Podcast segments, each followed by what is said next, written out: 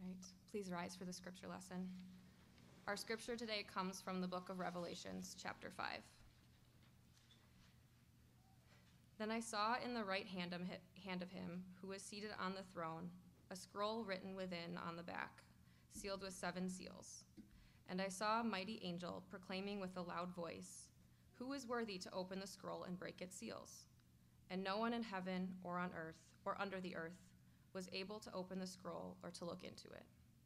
And I began to weep loudly, because no one was found worthy to open the scroll or to look into it.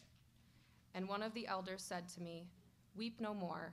Behold, the lion of the tribe of Judah, the root of David, has conquered, so that he can open the scroll and its seven seals. And between the throne and the four living creatures, and among the elders, I saw a lamb standing, as though it had been slain, with seven horns and with seven eyes, which are the seven spirits of God sent out into all the earth. And he went and took the scroll from the right hand of him who was seated on the throne. And when he had taken the scroll, the four living creatures and the twenty four elders fell down before the Lamb, each holding a harp and golden bowls full of incense, which are the prayers of the saints. And they sang a new song, saying, Worthy are you to take the scroll and to open its seals, for you were slain, and by your blood you ransomed people for God from every tribe and language and people and nation. And you have made them a kingdom and priests to our God, and they shall reign on the earth.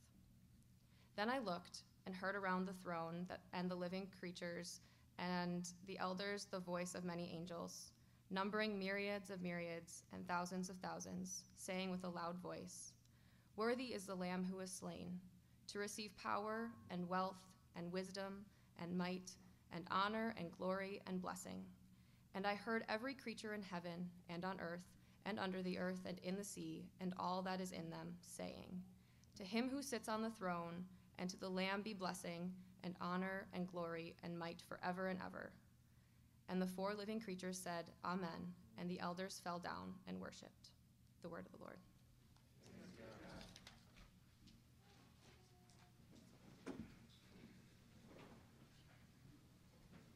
Thank you, Lexi. So we meet again. Um, we need to stop meeting like this, I guess. Um, so, um, as you've been with us uh, over the uh, past few weeks, we've been going through the book of Revelation in our sermon series. As you remember, we first look at the seven letters from Jesus to the seven churches in Asia. We'll look at each church's condition, what that uh, what the message of Jesus is to that particular church, also obviously to us as a church here. Now we turn the page to uh, chapter 4 and 5, the book of Revelation. Here we're invited into the heavenly throne room of worship. Uh, as you remember in chapter 4, John is invited into heaven to see what it's like actually, the, what's going on in heaven when, when, when uh, worship is happening, which is all the time and he hears the uh, all of creation, uh, the elders and the, all the creatures saying, "Holy, holy, holy, is the Lord on the throne." This is a very, very solemn, joyful, a weighty occasion of worship, which is, as we uh, as we've been saying throughout uh, our sermon series, as we peel back the veil of history, we see the reality behind what we see with our eyes and uh, hear with our ears, what we can see the reality behind all history, what's going on in heaven.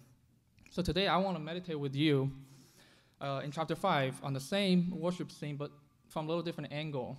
Uh, as, as you noticed, probably as Lexi was reading, that this time in the center of the worship is a mysterious figure. There's a lion and there's a lamb. You know, chapter 4, we have God Himself on the throne being worshipped. Now we have this lion and the lamb. And this figure appears at, excuse me, got really loud. Uh, the, the, the, figure appears um, at, at a place where a crisis is happening in heaven.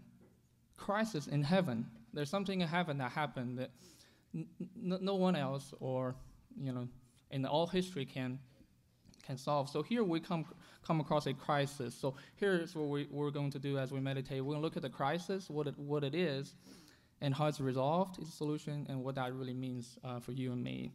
So first, the crisis. As many of you have probably already noticed, there's a strange scene, really.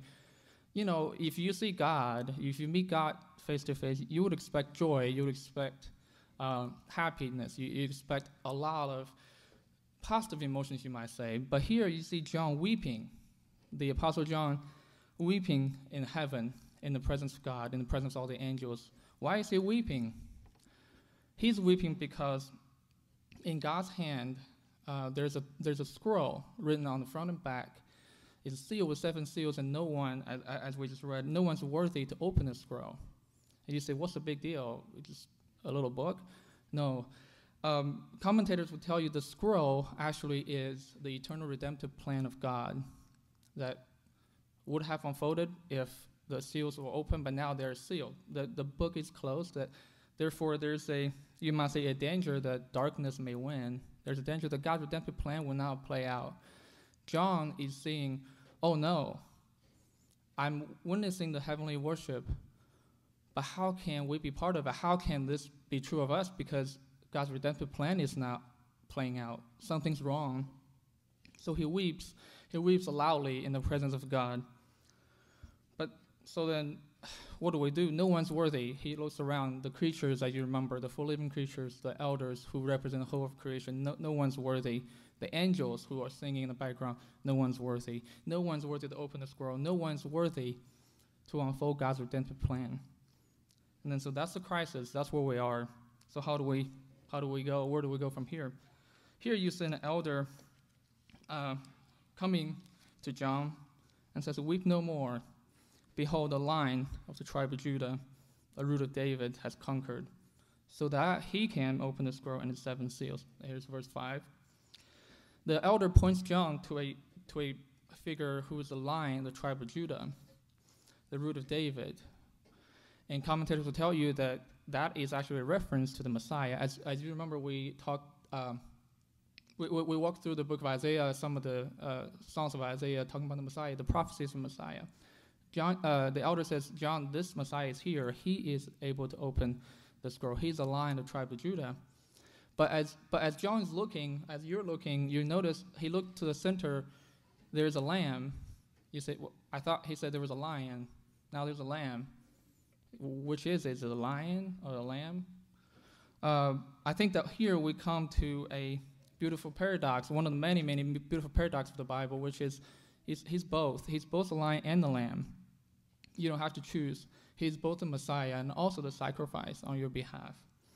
And you say, well, I know you're talking about Jesus. Yes, that is Jesus. But let's think about it for, for, for a little more on this. Uh, Don Carson had written a uh, meditation on this. On he actually was thinking about Acts chapter nine when Paul was converted on the road to Damascus. He did a little thought experiment. You might want to do it with me here. Think about it. Paul, who was a Pharisee, who had self righteousness all his life, he memorized Old Testament. He had all the Old Testament in his head. He knew all the prophecy of Messiah, right? So, so what was going through his mind then during the three days when he was blind after he saw the risen Jesus? What, what, was, what could it be going through his mind? So here's Paul in the darkness thinking, okay, I know the Old Testament, the Messiah proph- prophesied by Isaiah, by, by all these Old Testament prophets, the Messiah conquers, the Messiah wins, the Messiah is the triumphant king, the Messiah does not die. So to say that there's a crucified Messiah. For these Christians here to, to claim that there's a crucified Messiah, that's contradiction in terms. That doesn't happen. You know, whoever is, uh, as you know in Book of Deuteronomy, that says, whoever is hung on a tree is cursed by God. So when Jesus died, he must be cursed by God. He can't be the Messiah. He can't be the one that conquers. But then he met him on the road to Damascus. He met the resurrected, glorified Jesus. All of a sudden, Paul's like, wait a minute. Wait a minute. If, if Jesus rose from the dead, if he's glorified and resurrected now, if he met me on the road, that means God vindicated Jesus. That means that he's not cursed. When he hung on the cross, he was not cursed. He did not, you know, when he was up there as a sacrificial lamb, he did not die for his own sin. So what is it? It, can only mean that he's, he's, he died for someone else's sin.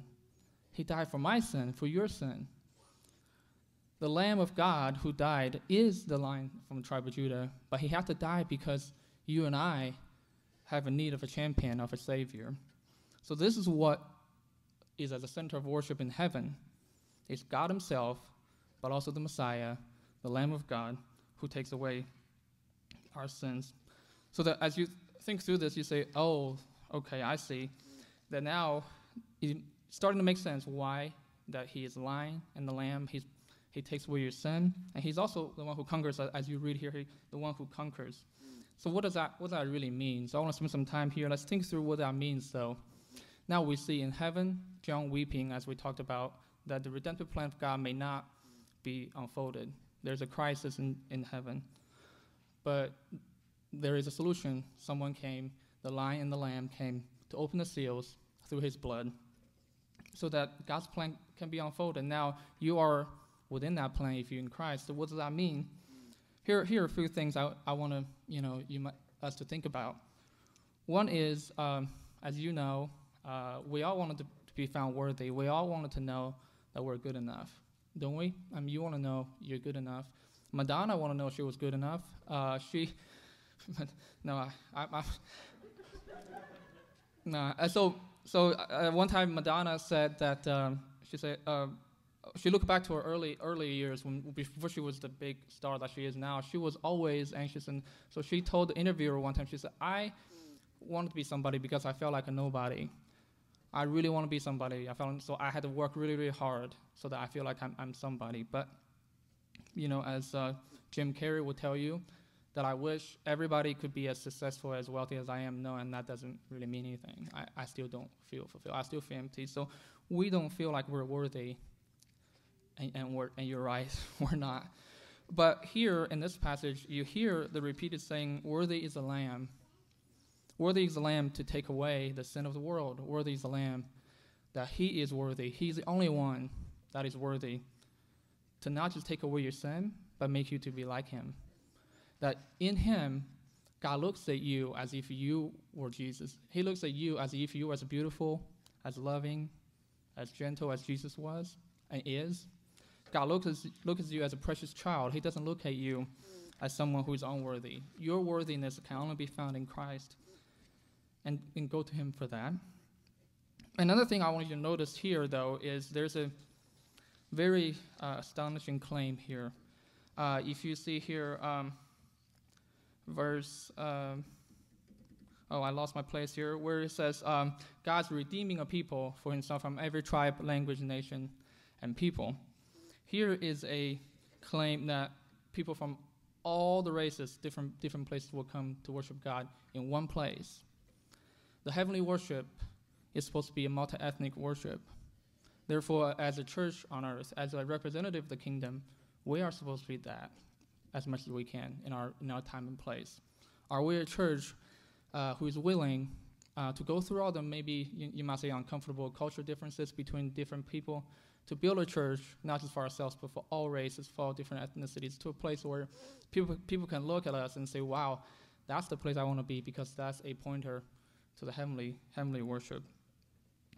Uh, lastly, I want to close with this. Um, one of the old writers, John Owen, uh, he wrote a lot about the glory of Christ, med- meditating on what it means that Christ has died for you and rose for you. And one of the things he said was this: you know, think about it. If you have if your spouse, someone you really love, your spouse, your child, got some recognition, you know, uh, your spouse has won the Olympics, say, or your child has just won the the best, uh, you know, the math in math, math competition, or your child just won a championship and with their football team, you'll be really proud. You'll be really happy, not because of what you've done, but because what they've done, because they have been recognized, they have been glorified, they have been uh, uh, hailed as, as a, as a, as a uh, victor or the best in what they do. Do you do that with Jesus, though, your older brother? Do you do that when you see him glorified? Do you see?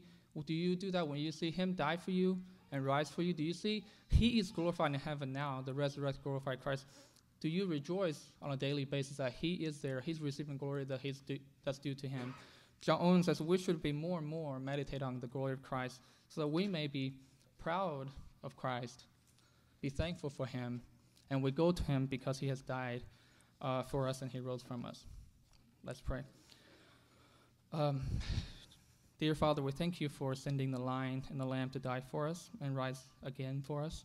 so that in him we may have a champion to overcome darkness, overcome our death and sin, so we may be with him forever. It's in his name I pray. Amen.